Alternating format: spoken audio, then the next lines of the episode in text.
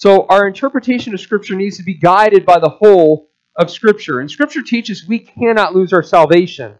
Uh, for example, very clearly, Romans 8 29 through 30 says that those whom God predestined, these very ones he also called. There's your heavenly calling. And these very ones whom he called are the very ones whom he also justified. Irreversible declaration that you are righteous. Not based on your works, but based on the righteousness of Christ. And these very ones whom he justified are the very ones whom he glorified, that he brought to heaven. There's an unbreakable chain from start to finish. And if you're paying attention, you notice it was God doing all the work. Those whom he predestined, these he also called, he also justified, he also glorified.